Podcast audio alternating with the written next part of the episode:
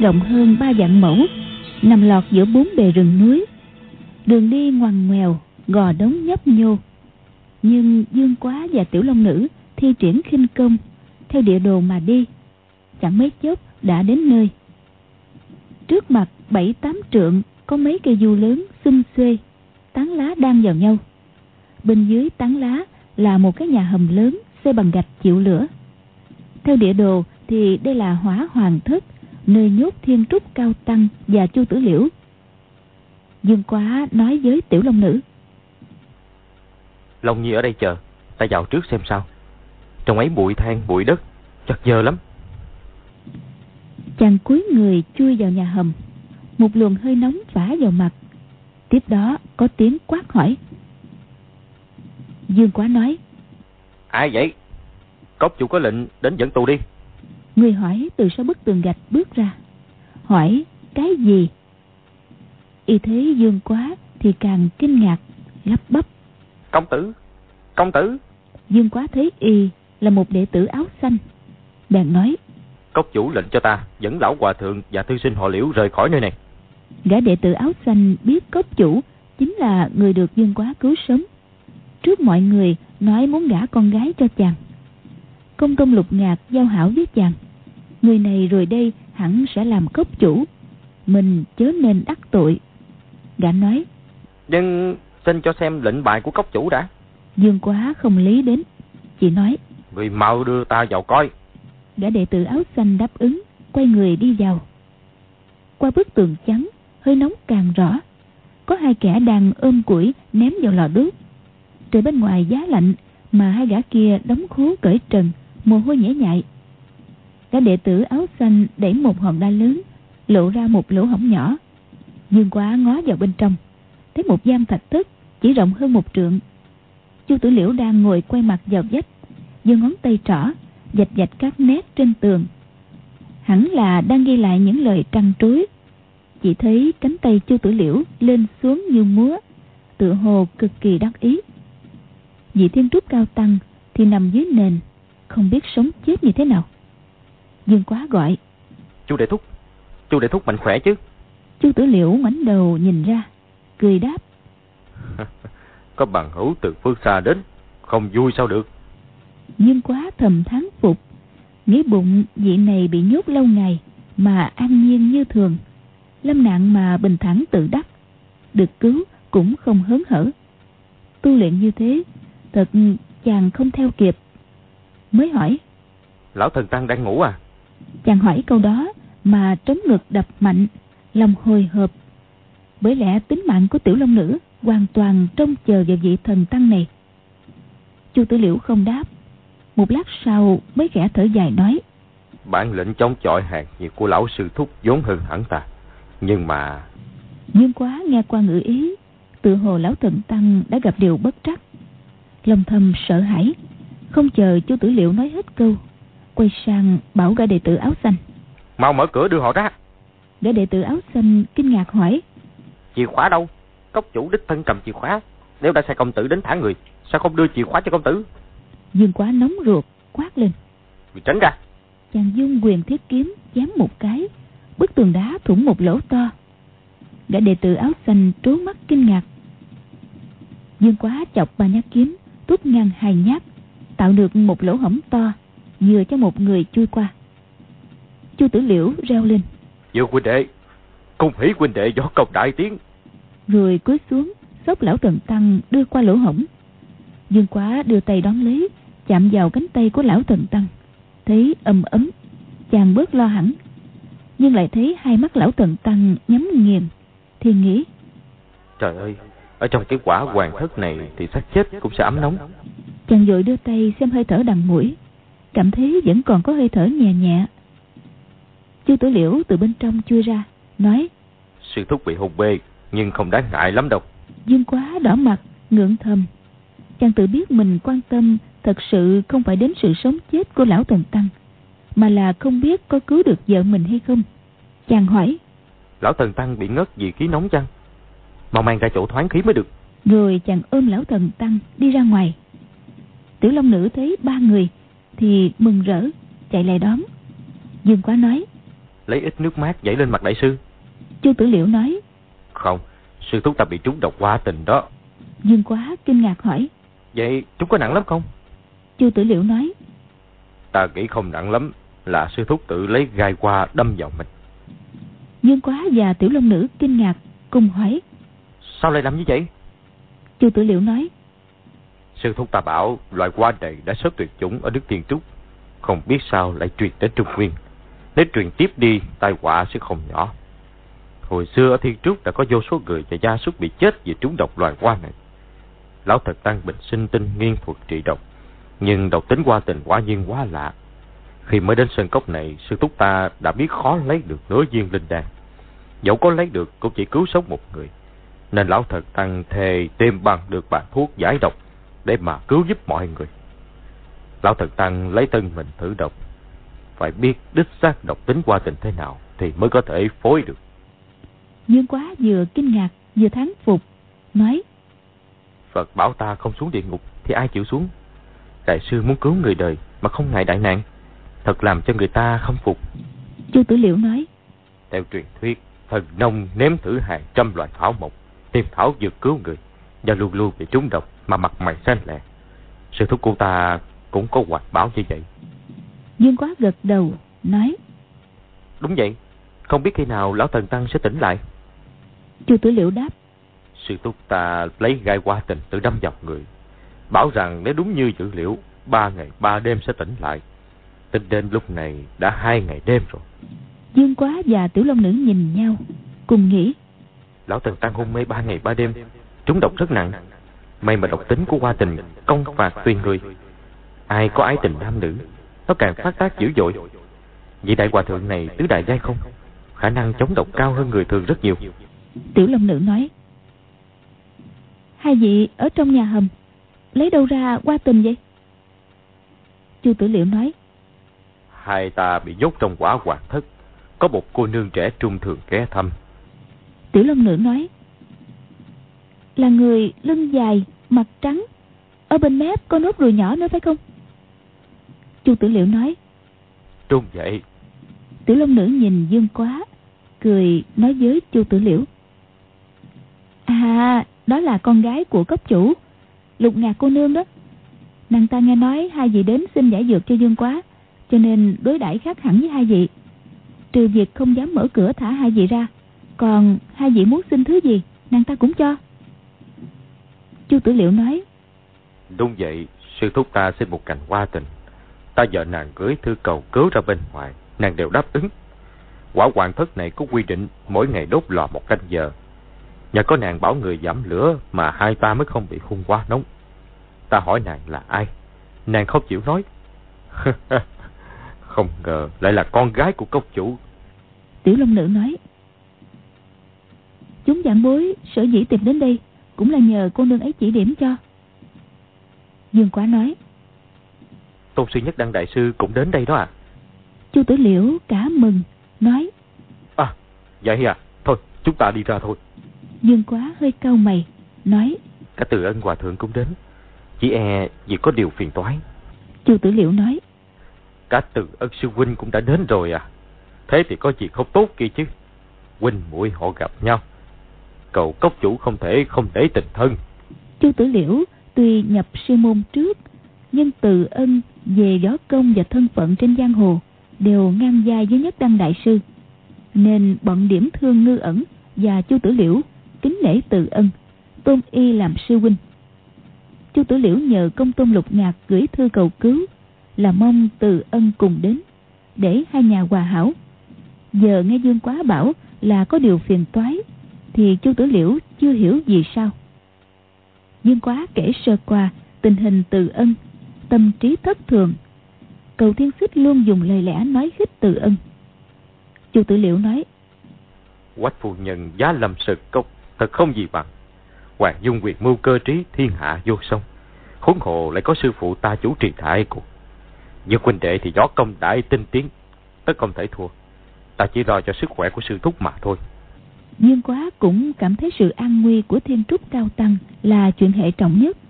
Bèn nói, Chỉ bằng mình hãy tìm một chỗ yên tĩnh, chờ đại sư hồi tỉnh. Vợ chồng giảng bối và chu đại thúc cùng bảo hộ là được. Chu Tử Liễu ngẫm nghĩ, nói. Nhưng mà tìm chỗ nào bây giờ? Nghĩ ở tuyệt tình cốc này, nơi nào cũng ngụy bí, khó bề tính dưỡng. Chợt nảy ra một ý, nói. Hay là thôi được cứ ở ngay chỗ này. Dương quá hiểu ý ngay, nói. Chu đại thúc nói đúng lắm. Chỗ này tưởng là hung hiểm, kỳ thực lại là nơi yên ổn nhất trong sân cốc. Chỉ cần khống chế mấy gã đệ tử áo xanh canh giữ, khống chế bọn họ tiết lộ cơ mật là được. Chu Tử Liễu chỉ chỉ ngón tay, cười nói. Việc ấy thì dễ thôi. Nói đoạn ôm lão thần tăng lên, nói. Bọn ta ở quả hoàng thất này giống như bàn thạch. Nhờ vợ chồng Dương huynh để đi giúp sư phụ ta một tay. Dương quá nghĩ, nhất đăng đại sư bị thương chưa khỏi. Từ ân thiện ác khó lường. Nếu mình chỉ lo ở bên cạnh lão thần tăng, thì không tránh khỏi tự tư, tâm khó an. Thấy chu tử liễu ôm lão thần tăng đi vào trong quả hoàng thất, liền cùng tiểu long nữ trở lại chỗ cũ. Hai người đi qua một khu vực có rất nhiều bụi hoa tình.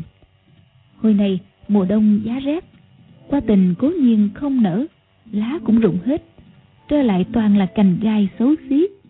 Dương quá đột nhiên nhớ đến Lý Mặt Sầu, nói Hoa tình có mùa trông rất đẹp, mùa này quá xấu, y như sư tỷ của Long Nhi vậy. Hoa xuân sớm tàn, gai nhọn đâm chết người. Tiểu Long Nữ nói, ước sao lão thần tăng tìm ra phương thuốc chữa được chất độc hoa tình.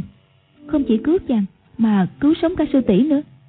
Dương quá chỉ thầm mong lão thần tăng trước hết chữa trị chất độc trong nội tạng của tiểu long nữ. Nếu lão thần tăng sau khi hôn mê không tỉnh lại, thì không biết sẽ như thế nào. Chàng nhìn vợ, nhu tình vô hạn, bỗng ngực đau nhói lên một hồi. Chàng biết hôm nay chàng nhảy vào cứu tỷ muội Trình Anh, tái trúng độc qua tình, cho nên mới như vậy. Chàng sợ tiểu long nữ lo lắng cho chàng, bèn quay đầu nhìn các cành hoa tình, nghĩ đến niềm sung sướng của tình ý và nỗi đau khổ của sự sinh tử mà ngẩn ngơ hồi lâu.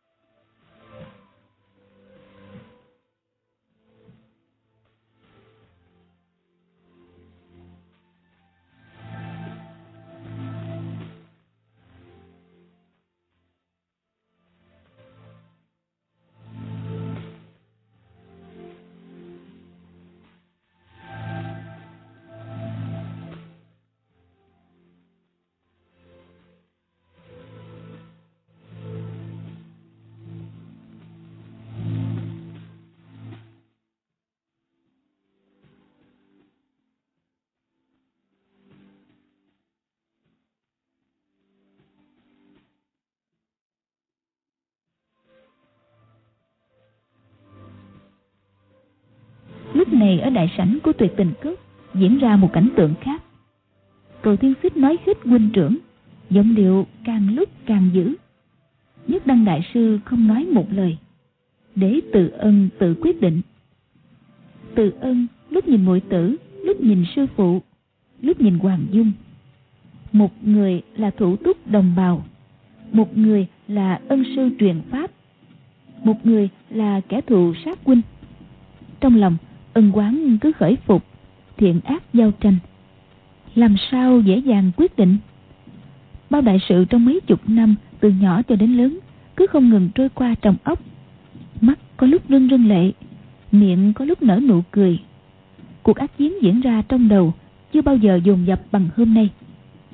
Lục vô sông thấy dương quá đi ra ngoài hồi lâu không trở lại, mà tâm ý của từ ân như thế nào cũng chẳng can hệ gì đến nàng ta bèn khẽ kéo áo Trình Anh một cái, rồi lẳng lặng ra khỏi sảnh. Trình Anh ra theo. Lục Du song hỏi Chàng ngốc đi đâu nhỉ? Trình Anh không trả lời Chỉ nói Chàng bị trúng độc qua tình Không biết có nặng lắm không nữa. Lục Du song cũng lo lắng Nói Ôi Thật không ngờ Cuối cùng chàng lại cùng sư phụ của chàng. Trình Anh nói Long cô nương vừa xinh đẹp, vừa tốt nết mà. Người như vậy mới xứng đáng với Dương đại ca. Lục vô song nói, Biểu tỷ làm sao mà biết Long cô nương tốt nết Đến chuyện cũng chưa nói với nhau vài câu nữa là. Bỗng nghe sau lưng Có tiếng nói lạnh lùng, Nàng ta chân không thọt, Dĩ nhiên rất tốt rồi. Lục vô song đút phát diệp liễu đao, Quay người lại, Thấy người vừa nói Chính là Quách Phù. Quách Phù thấy đối phương đút diệp liễu đao Dội rút trường kiếm từ sau lưng gia lục tề Hầm hầm quát lên Sao? Muốn động thủ hả? Lục vô song cười hi hi Hỏi Hi, Tại sao lại không dùng kiếm của mình chứ? Nàng bị thọt chân từ nhỏ vốn coi đó là đại hận Người khác tránh không nhắc đến điều đó trước mặt nàng Hôm nay đấu khẩu với quách phù Bị quách phù mấy lần dùng chữ thọt để châm biếm. Nàng bèn gợi lại chuyện đối phương mới bị gãy kiếm để trả miếng. Quách phù tức giận nói, Ta mượn kiếm của người khác Để lĩnh giáo võ công của người đó. Đoạn chém nhứ mấy cái, Tiếng oăng oăng bất tuyệt. Lục vô song nói, Không còn ra trên dưới gì hết nữa rồi. Thì ra hài tử quách gia Quen vô lễ với bề trên như vậy đó. Được rồi Hôm nay ta sẽ giáo huấn cho người một phen. Để người biết phải trái. Quách phù nói, Cái gì? Ngươi là bề trên ở chỗ nào vậy? Lục vô song cười nói Biểu tỷ của ta là sư thúc của ngươi. Ngươi không gọi ta là cô cô.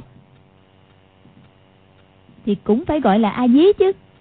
Ngươi thử hỏi biểu tỷ ta xem, Có đúng vậy không? Đoạn chỉ Trình Anh. Quách phù dân lệnh mẫu thân Đã gọi Trình Anh là sư thúc. Trong bụng hoàn toàn không phục, Thầm trách ông ngoại quá tùy tiện Thu nhận ấu đồ. Lại nghĩ Trình Anh cùng lứa tuổi với mình Vì tất có bản lĩnh gì? Lúc này bị lục vô song giễu cợt, Bèn nói, Ai biết là thật hay giả chứ? Ông ngoại của ta lừng danh thiên hạ.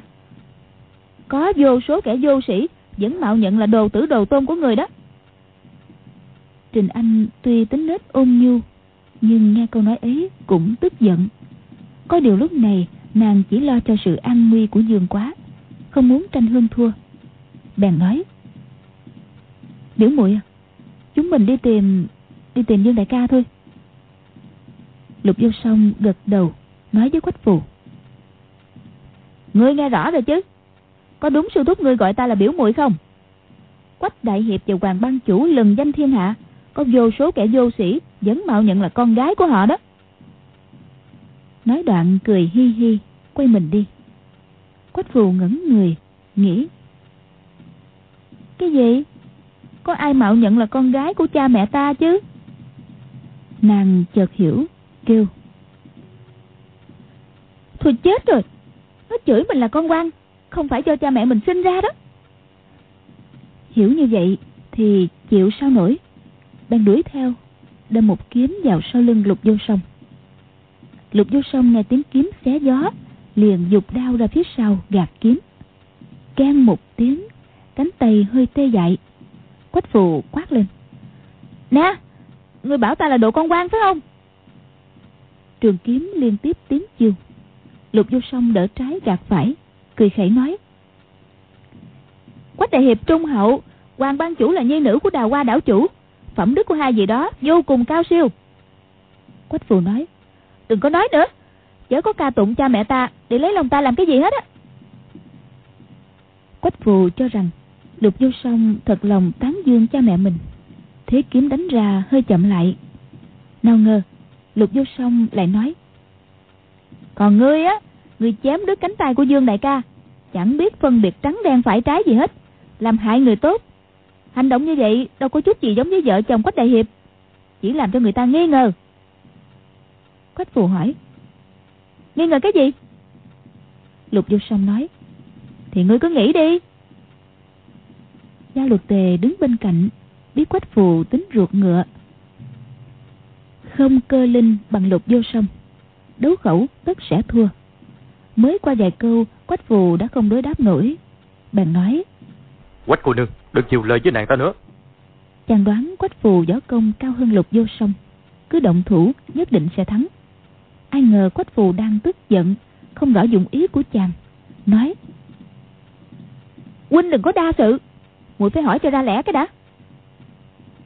Lục vô song nhìn gia luật tề, Nói, Chó cắn lã động tân mà. Có người rồi đây sẽ khốn khổ. Gia luật tề đỏ mặt Thầm nghĩ lục vô song đã nhận biết Chàng có tình ý với quách phù. Câu vừa nói, Ngụ ý quách phù là một cô nương ngang ngạnh. Sau này, chàng sẽ khổ sở vô cùng. Quách phù thấy gia luật tề tự dưng đỏ mặt, Thì cả nghi, Hỏi, Nè, Huynh nghi ngờ muội không phải là con gái của cha mẹ muội hả? Gia luật tề nói, Không phải Không phải vậy. Chúng ta đi thôi, Đừng chấp họ nữa. Lục vô song cướp lời. Dĩ nhiên là chàng ta nghi ngờ rồi đó. Nếu không sao lại bảo người đi mau? Quách phù đó bừng cả mặt Tay lâm lâm thanh kiếm Không nói. Gia luật tề đành nói thẳng. Lục cô đương nói năng chăm chọc muội muốn tỉ võ thì làm luôn Không nên nhiều lời. Lục vô song lại cướp lời. Chàng ta là bảo người không biết ăn nói đó Càng nói càng lộ cái ngốc ra. Hiện thời Quách Phù cũng đã có tình ý với gia luật tề. Người ngoài nói động tới ý trung nhân một câu Cũng khiến nàng phải suy nghĩ.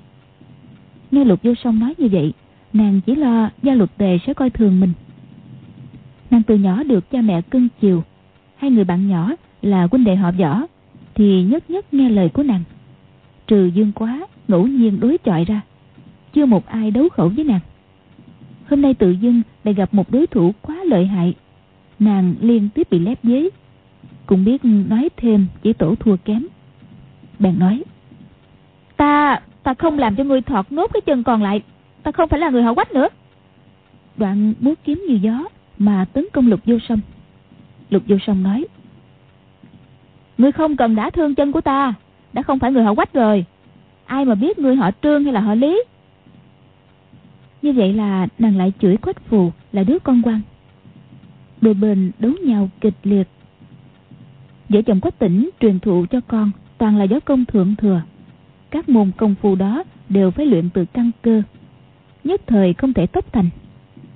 Quách phù về thiên tư ngộ tính Thì giống cha chứ không giống mẹ, nên căn cơ tươi vững, võ công lại học chính tông, nhưng hiện thời chưa đến mức quả hầu. Nhiều ngón sát thủ lợi hại còn chưa sửa được. Dù vậy, lục vô song cũng không thể địch nổi quách phù hơn nữa, chân trái bị thọt. Lục vô song tiến thoái kém linh hoạt. Quách phù giận dữ, chiêu số toàn tấn công hạ bằng kiếm quàng loan loáng, cứ nhắm chân phải đối phương mà đâm. Trình anh đứng ngoài nhìn mày liễu hơi cao nghĩ thầm. Biểu muội này giết móc người ta tuy là cay độc, nhưng quách cô nương cũng quá ngang ngược chẳng trách nàng ta chém đứt cả cánh tay của dương đại ca. Cứ đấu nữa chân phải của biểu muội nguy mất. Chỉ thấy lục vô song liên tiếp thoái lui. Quách vù chiêu chiêu dồn ép. Bỗng xoạt một tiếng, ống quần của lục vô song bị rách một miếng. Lục vô song kêu, úi chao! nhảy lùi, mặt tái nhợt. Quách phụ sớm tới hai bước, đưa chân gạt ngang. Trình anh thấy nàng ta đã thắng, còn tấn công. Lục vô song lâm vào hiểm cảnh. Bèn nhảy tới, giang hai tay ra can nói, quách cô nương, thủ hạ lưu tình. Quách phù giơ mũi kiếm lên, thấy cô dính máu, biết lục vô song đã bị thương vào chân, đắc ý chỉ mặt đối phương, nói, Hôm nay là ta giáo quấn đó, Để từ nay ngươi không dám hồ thuyết bác đạo nữa nghe chưa? Lục vô song bị thương rất đau, Tức giận nói, Một thanh kiếm của người Đòi bịch nổi cái miệng thiên hạ hả? Nàng biết quách phù ý danh tiếng của cha mẹ, Nên cứ du cho quách phù Không phải là con gái của quách tỉnh Hoàng Dung. Quách phù quát Miệng thiên hạ bảo cái gì? Rồi sớm thêm bước nữa, chỉ mũi kiếm vào ngực của lục vô song. Trình anh đứng giữa, thấy thanh kiếm chỉ tới, bèn giơ ba ngón tay đẩy nhẹ vào thân kiếm, gạt sang một bên. Khuyên, biểu muội à quách cô nương, chúng ta đang ở nơi nguy hiểm đừng tranh giành hơn thua vô vị nữa. Quách phù đang chĩa kiếm ra, bị trình anh tay không để gạt đi, thì vừa ngán vừa tức, quát. Cái gì? Muốn giúp kẻ kia phải không? Được lắm. Hai người cứ việc liên thủ mà đối phó với một mình ta đi, ta cũng không sợ đâu. Lấy binh khí ra đi. Nói đoạn, chĩa kiếm vào ngực trình anh lâm lâm định đâm, nhưng chờ đối phương rút cây ngọc tiêu sau lưng ra, trình anh cười nhạt nói muội khuyên hai vị đừng tranh giành nữa. Tự mình lẽ nào lại đi tranh giành hơn thua? Gia luật huynh huynh cũng hãy khuyên nhủ quách cô nương đi chứ. Gia luật tề nói. Đúng vậy. Quách cô nương chúng ta đang ở trong sơn cốc do địch nhân kiểm soát phải rất cẩn thận mới được. Quách phù lại nói. À huynh không giúp muội lại đi giúp người ngoài hả? Nàng thấy trình anh nhã nhặn dễ thương phong thái điềm tĩnh. Đột nhiên nghĩ không chừng chẳng thích nàng ta. Gia luật tề không đoán biết quách phụ nghĩ gì nói lão hòa thượng từ ân hơi cổ quái chúng ta phải vào giúp lệnh đường thì hơn. Lục vô song nghe câu nói của quách phụ nhìn sắc mặt nàng ta lập tức đoán biết tâm sự của nàng ta. Liền nói biểu tỷ của ta tướng mạo xinh đẹp hơn nhà ngươi đó nhân phẩm thì ôn nhu hơn nữa. Võ công cũng cao hơn hẳn nhà ngươi. Nhà ngươi phải cẩn thận mà giữ đó nghe mỗi lời nói đó đều đánh trúng tâm sự của quách phù. Nàng giật mình, hỏi, ta ta phải cẩn thận giữ cái gì? Lục vô song cười khẩy nói, chỉ có một kẻ ngốc mới không thích biểu tỷ của ta. Đi thích nhà ngươi. Nhà ngươi ngang ngược đanh ác quá đi, có gì tốt chứ? Ý hai câu này đã quá rõ. Quách phù chịu sao nổi? Trường kiếm rung động, lách qua trình anh mà đâm tới sườn lục vô sông chiêu này gọi là ngọc lậu Thuê ngân tiễn. Là tuyệt kỹ gia truyền thụ do hoàng dung dạy cho nàng. Mũi kiếm đâm cong đi, thế đi tự hộ không gấp. Nhưng mũi kiếm bao trùm một khoảng rộng, đối phương võ công phải cao cường mới có thể dùng binh khí chống đỡ nổi. Trình anh cao mày nghĩ thầm. Cô nương này sao lại sử dụng chiêu số tàn ác quá? Biểu mũi ta dù có lời lẽ đắc tội với ngươi, song cũng đâu phải là tứ cừu đại địch đâu, mà bất phân khinh trọng, nở hạ sát thủ. May quan dược sư cũng dạy cho nàng lộ kiếm pháp này. Bèn dùng sức ra ngón tay giữa búng vào thân kiếm của quách phù nghe tăng một cái, kiếm bị văng xuống đất. Cái búng này của trình anh tuy là công phu đạn chỉ thần thông, song cách sử kình rất xảo diệu. Chỉ vì đã biết trước, đường kiếm của đối phương búng ra đúng lúc mới có thể biến kình lực của quách phù thành hư không, đánh rơi binh khí của nàng ta.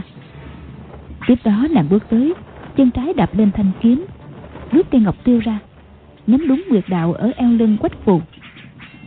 Búng kiếm đạp lên kiếm, rút tiêu, chỉ vào quyệt bốn động tác liền một mạch.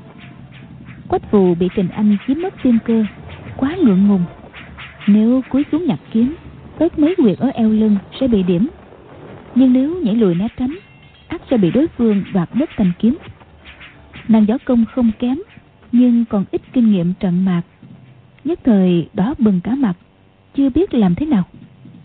Gia luật tề kêu lên. Ok cô nương, sao lại đạp lên kiếm của tại hạ vậy? Chàng dương tay chợp lấy cây tiêu.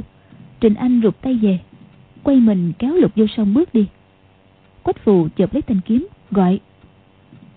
Khoan, phải tỉ thí một phen cái đã. Lục vô sông ngoảnh đầu lại, cười nói. Còn tỉ thí cái gì? Trình anh kẹp tay lục vô sông nhảy liền ba thước. Hai người đã ra xa dài trượng. Lục vô sông không thể nói hết câu. Gia luật tề nói quách cô nương. Nàng ta may mắn một chiêu đắc thủ. Kỳ thực đôi bên thắng bại chưa phân. Quách phù giận dỗi nói đúng đó kiếm của mũi đang công chưa đâm ra nữa nàng ta đã búng đi. Không ngờ nàng ta trông hiền lành mà xáo quyệt quá. Gia lục tề ừ hử Tính chàng cương trực Không muốn giả dối lấy lòng Nói Trình cô đưa võ công lợi hại Lần sau động thủ với nàng ta không thể coi thường Quách phù nghe chàng khen Trình Anh Thì xịu mặt không nhịn được Hỏi Huynh bảo nàng ta võ công cao siêu chứ gì? Gia lục tề nói Đúng vậy. Quách phù tức giận Vậy thì Huynh mặc sát muội mà đi theo nàng ta đi. Nói rồi quay mặt đi. Gia luật tề rồi nói Huynh khuyên cô nương chớ nên coi thường Phải lưu tâm đối phó Là giúp cô nương hay là giúp nàng ta nào? Quách phù nghe giọng nói Biết chàng có ý bên giật mình Bất giác mỉm cười. Gia luật tề nói Huynh đã chẳng giúp cô nương đoạt lại kiếm đó sao? Cô nương còn trách Huynh à? Quách phù quay lại nói Trách Huynh đó Miệng nói như thế Nhưng vẻ mặt tươi cười. Gia luật tề vui mừng Bỗng nghe trong đại sảnh vọng ra tiếng hổ gầm Tiếng lãng xoảng của xiềng xích. Quách phù kêu lên Úi cha Mau vào đó xem sao Nàng vốn nghe tiếng cậu tiên xích, Luôn miệng nhắc lại chuyện mấy chục năm trước. Không biết rằng mỗi câu đều chứa đựng nguy cơ, Càng nghe càng chán. Nên mới lẳng lặng bỏ ra ngoài này, Tự dưng động thủ với tỷ muội Trình Anh một hồi. Bây giờ, nghe có âm thanh lạ, Mới nhớ đến mẫu thân, Vội chạy trở vào. Chỉ thấy nhất tăng đại sư Ngồi xếp chân bằng tròn ở giữa sảnh, Tay lần tràn hạt, Miệng niệm Phật hiệu Sắc diện trang nghiêm, hiền từ. Từ ân hòa thượng đang chạy vòng vòng trong sảnh, Chớp chớp gầm lên như tiếng hổ gầm. Sợi xích sắt nối hai tay đã bị giật đứt. Y cứ liên tiếp dung dung tay, khiến sợi xích sắt phát ra tiếng loảng xoảng. Cậu tiên xích ngồi một chỗ, sắc diện lạnh lùng. Tướng mạo mụ vốn đã khó coi. Lúc này, trông càng hung dữ, đáng sợ. Bọn hoàng dung, võ tam thông đứng ở một góc ở trong sảnh, chăm chú theo dõi hành động của tự ân.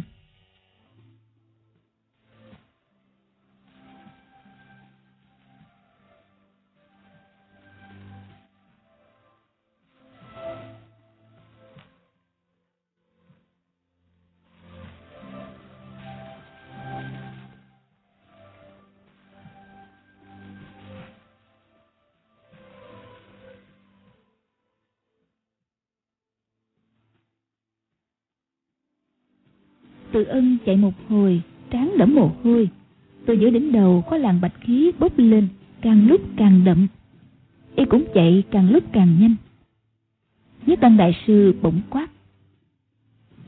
Từ ân, từ ân, đến giờ ngươi vẫn chưa phân biệt được thiện ác hay sao?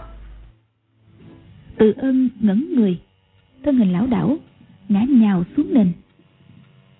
Cầu thiên xích gọi Ngạc nhi Mau đỡ cửu cửu dậy Công tôn lục ngạc chạy tới Nhiều từ ân. Từ ân mở mắt ra. Thấy khuôn mặt của công tôn lục ngạc Cách chừng một thước. Mơ hồ nhìn lông mày dài Cái miệng nhỏ Tóc mai xanh xanh. Đúng là diện mạo mũi tử năm xưa. Bèn gọi. Tam mũi Huynh đang ở đâu vậy? Công tôn lục ngạc nói. Cứu cứu Điệp Nhi là lục ngạc đấy mà. Từ ân lẩm bẩm. Cửu cửu à. Ai là cửu cửu của muội? Tam muội gọi ai vậy? Cầu thiên xích gằn giọng. Nhi ca Nó là nữ nhi của tam muội mà. Nó muốn nhị ca dẫn nó đi gặp đại cửu cửu đó. Từ ân giật mình Nói. Đại ca ta đã cả từ trên đỉnh thiết trưởng phong xuống giật nát thân xác mất rồi Nói đoạn bật dậy Chỉ về phía Hoàng Dung Quát lên. Hoàng Dung Đại ca ta là do bị hại chết. Mi Mi, mi phải đền mãi Quách phù sau khi chạy vào sảnh Đứng bên mẹ Đón bế muội tử. Đột nhiên thấy tự ân hung dữ quát tháo mẫu thân Thì không nhịn được Tiến ra mấy bước nói. Hòa thượng kia Lão còn vô lễ Bốn cô nương sẽ không tha cho lão đâu. Cầu tiên xích cười khẩy nói Con nhóc kia, phải nói là to gan lắm. Từ ân nói. Ngươi là ai? Quách phù đáp. Quách đại hiệp là phụ thân, quan ban chủ là mẫu thân của bổn cô nương. Từ ân nói. Đứa bé người đang ẩm là ai? Quách phù đáp. Là muội muội của bổn cô nương. Từ ân gằn giọng, nói. Quách tỉnh, Hoàng Dung, còn thêm hai đứa con này. Hoàng Dung nghe giọng nói khác thường của Từ ân, thì gọi giật giọng. Phù Nhi, mau lui ra. Quách phù thấy Từ ân điên điên khùng khùng, nói chán chê cũng chưa động thủ. Đại tưởng lão hòa thượng e sợ mẫu thân của nàng. Nàng chẳng sợ gì lão ta, đã chẳng lùi ra, còn tiến thêm một bước, cười nói. lão có bản lĩnh thì mau báo thù đi, không có bản lĩnh, đừng có mở miệng ra nữa.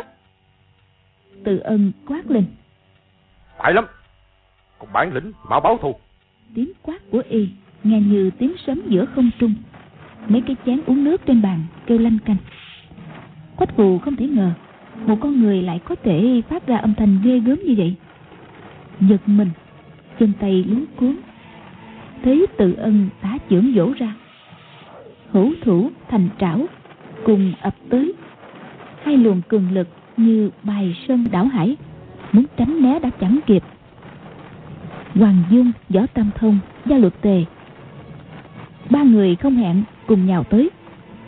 Ba người chăm chú theo dõi đều thấy đòn trảo tay phải của tự ân tuy hung mãnh nhưng không trí mạng bằng tả chưởng cho nên cả ba người cùng xuất chưởng đón đánh tả chưởng của y bình một tiếng bốn luồng chưởng lực đụng nhau từ ân học lên một tiếng đứng bất động.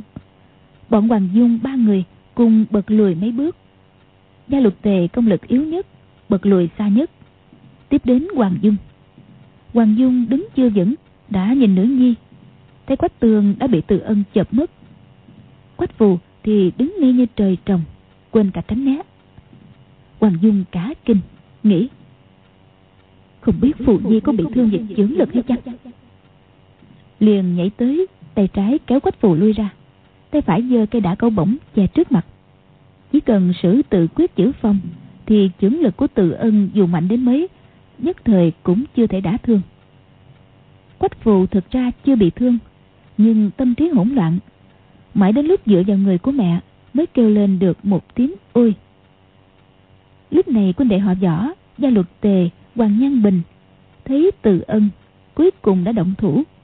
Thì đều rút binh khí ra Đám đệ tử của cầu thiên xích cũng dàn ra Chỉ chờ lệnh của cốc chủ Sẽ lập tức dây công Riêng nhất đăng đại sư vẫn ngồi giữa sảnh Coi như không thấy diễn biến vừa xảy ra miệng niệm kinh Phật, giọng không to nhưng nghe rõ từng lời. Từ ân giơ bé Quách Tương lên, nói lớn. Đây là nữ nhi của Quách Tỉnh, Hoàng Dung. Ta giết nó trước, rồi sẽ giết Hoàng Dung. Cầu Thiên Xích cả mừng, nói. Hảo nhị ca, vậy mới là thiết trưởng Thủy Thượng Phiêu, cầu đại ban chủ, anh dành cái thế. Tình thế lúc này, đừng nói là bọn Hoàng Dung không một ai võ công cao hơn từ ân dẫu có cao hơn y cũng sợ đánh chuột dở vật quý có lòng cứu nổi đứa bé khỏi tay kẻ điên điên khùng khùng kia quách phù đột nhiên gọi to dương quá dương đại ca mau đến cứu muội tử của muội với nàng mấy phen gặp đại nạn đều được dương quá xuất kỳ bất ý cứu thoát cho lúc này thấy ai ai cũng vô pháp khả thi trong lòng nàng tự dưng chỉ mong Dương Quá xuất hiện. Nhưng Dương Quá và Tiểu Long Nữ bây giờ đang dắt tay nhau thông thả đi, thưởng ngoạn cảnh tịch Dương ở tuyệt tình cốc, đâu nghĩ đến tình cảnh chết người trong đại sảnh. Từ ân tay phải giờ quách tương lên trên đầu, tay trái hộ thân, cười gằn nói. Dương Quá à? Dương Quá là ai? Bây giờ dấu đông tạ Tây Độc, Nam đế bắt trái trung thần thông cùng đến đây, cũng chỉ có thể lấy mạng ta chứ không cứu nổi đứa bé này. Nhất đăng đại sư chậm rãi ngẩng đầu. Thấy hai mắt từ ân nổi vàng đỏ, đầy sát khí, thì nói. Từ ân, ngươi tìm người ta báo thù, người ta tìm ngươi trả thù. Cứ thế biết đến bao giờ. Từ ân quát lên. Kẻ nào có gan thì hãy lại đây. Lúc này trời đã hoàng hôn, mọi người nhìn ra chỉ thấy mông lung. Sắc diện của tự ân trông càng hung dữ đáng sợ. Đột nhiên nghe tiếng hoàng dung cười hô hố. Tiếng cười lúc cao lúc thấp. Chẳng khác gì của một kẻ điên. Mọi người bất giác sởn gai ốc. Quách phù gọi mẹ võ tam thông gia luật tề cùng gọi. Quách phu nhân. Ai nấy hồi hộp lo sợ. Đều nghĩ đứa con sơ sinh của hoàng dung rơi vào tay kẻ thù đã khiến hoàng dung thần thái thất thường. Chỉ thấy hoàng dung quẳng cây đã cẩu bổng xuống đất xõa tóc rủ rượi tiến lên hai bước phát ra tiếng cười hô hố the thé. Quách phù lại gọi mẹ ơi! Đoạn tới kéo tay của mẹ. Hoàng dung hất tay một cái khiến quách phù văng ra xa. Vừa dang rộng hai tay, vừa cười như điên, vừa tiến tới bên tự ân. Biến cố này ngay cậu thiên xích cũng bị bất ngờ, cứ trố mắt mà nhìn đầy kinh ngạc.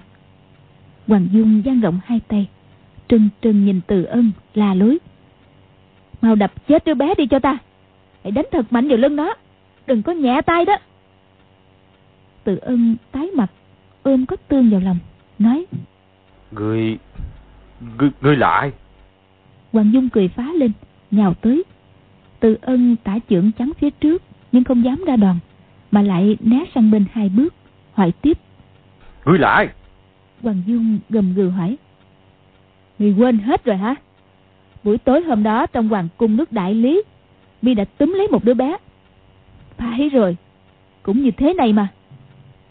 Mi đã hành hạ nó sống dở chết dở. Cuối cùng đứa bé phải bỏ mạng ta là mẫu thân của đứa bé đó đây. Mi hãy mau đánh chết đứa bé này. Mau đánh chết đứa bé này đi. Tại sao còn chưa hạ thủ? Từ ân nghe đến đây thì toàn thân run rẩy. Sự việc mấy mươi năm trước chợt hiện về.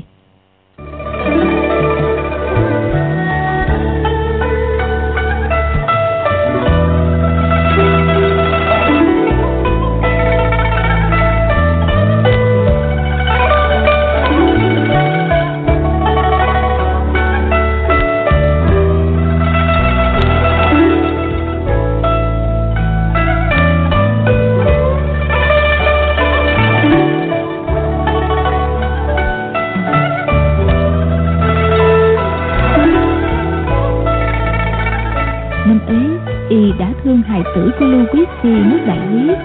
Đòi năm đế đoàn hoàng gia, tốn mấy năm chữa trị. Xong đoàn hoàng gia nhẫn tâm không chữa. Đứa bé cuối cùng bị chết. Sau đó lưu quý phi, anh cô, hai phen gặp tự ân. Lần nào cũng như con hổ điên, lao vào cắn xé để cùng chết với y. Tự ân tuy võ công cao cường, song không dám chống cự, chỉ ôm đầu chạy trốn. Hoàng dung năm nọ ở bãi thanh long và trên đỉnh hoa sơn. Hai phen chứng kiến anh cô cười như điên tóc rủ rượi như thế nào, biết tâm bệnh lớn nhất trong đời của từ ân. Này thấy y giờ bé quá tương lên, không thể làm gì ngoài việc mạo hiểm giả điên. Bảo y mau đánh chết quách tương. Võ tâm thông, cầu thiên xích và bọn gia luật tề đều tưởng hoàng dung điên thật, mới nói năng như thế. Chỉ riêng nhất đăng đại sư thầm thắng phục hoàng dung đại trí đại dũng. Nghĩ rằng bậc tu mi nam tử cũng chưa chắc có được đảm thức như thế. Dẫu có ai nghĩ ra được cách này, thì câu mau đánh chết đứa bé này cũng không dám thốt ra. Nhìn từ ân oán khí xung thiên, hung hãn dữ tợn như thế kia, y chỉ dán nhẹ một chưởng thôi, quách tường cũng bỏ mạng tức thời. Từ ân nhìn hoàng dung, lại nhìn nhất đăng đại sư, rồi nhìn đứa bé mình đang ẩm đột nhiên vô cùng đau đớn và hối hận. Y ngạn ngào nói chết rồi. Bé chết rồi. Một đứa bé khâu khỉnh đã bị ta đánh chết rồi. Nói đoạn thông thả đến trước mặt hoàng dung trao đứa bé cho hoàng dung. Nói đứa bé này vì ta mà chết. Người hãy đánh chết ta đi. Hoàng dung cả mừng giơ tay định đón. Bỗng nghe nhất đăng đại sư quát lên từ ư. Hoàng hoàng tương báo, bao giờ mới ngừng? Con dao trong tay, bao giờ mới ném đi? Từ ân giật mình, buông tay. Quách tường rơi thẳng xuống đất. Không đợi quách tường chạm đất, hoàng dung giơ chân phải hất đứa bé bay ra ngoài. Đồng thời cười như điên, nói, vì đã bóp chết đứa bé rồi. Hay lắm, hay. Cái hất chân tưởng là dùng lực thật ra chỉ chạm nhẹ vào lưng của quách tương, rồi đưa nhẹ ra phía bên ngoài.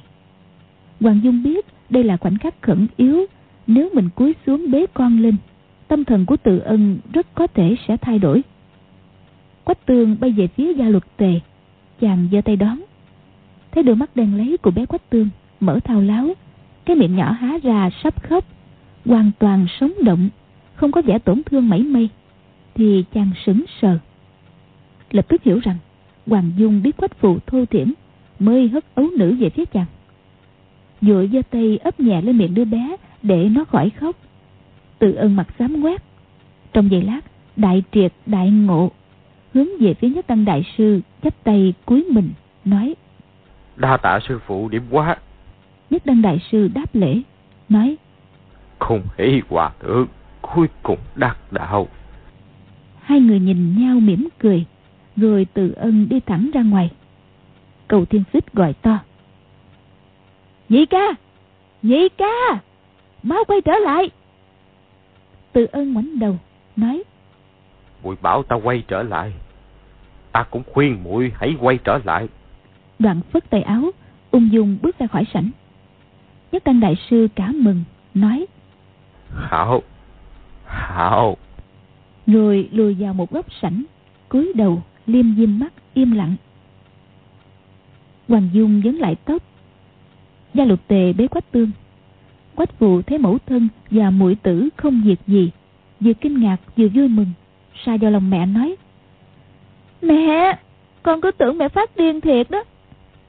Hoàng Dung đến trước mặt nhất đăng đại sư Hành lễ nói Điệt nữ không còn cách nào khác Đành gợi lại chuyện cũ Xin đại sư lượng thứ cho Nhất đăng đại sư mỉm cười nói. Dung Nhi Dung Nhi đúng là một gia các lượng trong hàng nữ lưu. Trong đại sảnh Hình như chỉ một mình gió tâm thông biết chuyện cũ như thế nào. Những người còn lại đều ngơ ngác nhìn nhau. Cầu thiên xích thấy sự việc diễn biến đến bước này Nhìn theo bóng huynh trưởng đã đi khuất Nghĩ kiếp này sẽ không còn dịp gặp lại Bất giác xa lòng. Nghĩ đến câu muội bảo ta quay trở lại Ta cũng khuyên muội hãy quay trở lại. Tựa hồ huynh trưởng khuyên mụ ngoảnh lại là bờ, Thì trong lòng vừa rầu rĩ vừa hối hận. Nhưng sự hối hận thoáng qua rất nhanh. Mụ gằn giọng nói,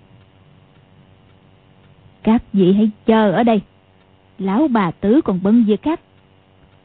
Hoàng Dung nói, Khoan đã, Hôm nay chúng tôi đến đây Là để cầu tuyệt tình đơn Cầu thiên xích gật đầu với đám đệ tử hầu cận. Đám đệ tử nhất tề hô quán. Mỗi cửa ra vào Lập tức có bốn đệ tử áo xanh Dơ cao tấm lưới Gắn vào sắt xuất hiện chắn giữ. Bốn thị nữ khiêng chiếc ghế luôn cả cầu thiên xích Đi vào trong nội đường. Bọn Hoàng Dung, Võ Tam Thông, Gia Luật Tề Thấy thành thế ngư võng trận Thì kinh hãi Nghĩ thầm. Ngư võng trận lợi hại thật Không biết phá bằng cách gì. Còn đang do dự, Thì cửa trước, cửa sau của đại sảnh Đều đóng sập cả lại. Các đệ tử áo xanh đều rút ra. Huynh đệ họ võ cầm kiếm xông ra theo. Hai cánh cửa đóng sập lại. Hai thanh kiếm của họ bị kẹp lại Cùng gãy. Thì ra cánh cửa đúc bằng sắt. Hoàng Dung nói nhỏ, Đừng cuốn chứ. Ra khỏi sảnh không khó đâu. Nhưng chúng ta phải nghĩ cách phá các tấm lưới gắn dao nhọn Và lấy trộm thuốc giải độc. Công tôn lục ngạc theo mẫu thân đi vào nội đường, Hỏi, Mẹ, Làm thế nào bây giờ? Cầu thiên xích Thấy huynh trưởng đã bỏ đi, Các ảo thủ đối phương tụ tập, Quả là bế tắc. Nhưng đại cừu nhân sát huynh đã tới, Quyết không thể khuất phục hoặc cho qua. Ngẫm nghĩ một lát Rồi nói, Ngươi ra ngoài coi, Dương quá và ba thiếu nữ đang làm cái gì? Câu này chính hợp tâm ý của công tôn lục ngạc. Nàng gật đầu đáp ứng, Liền đi tới quả hoàng thất.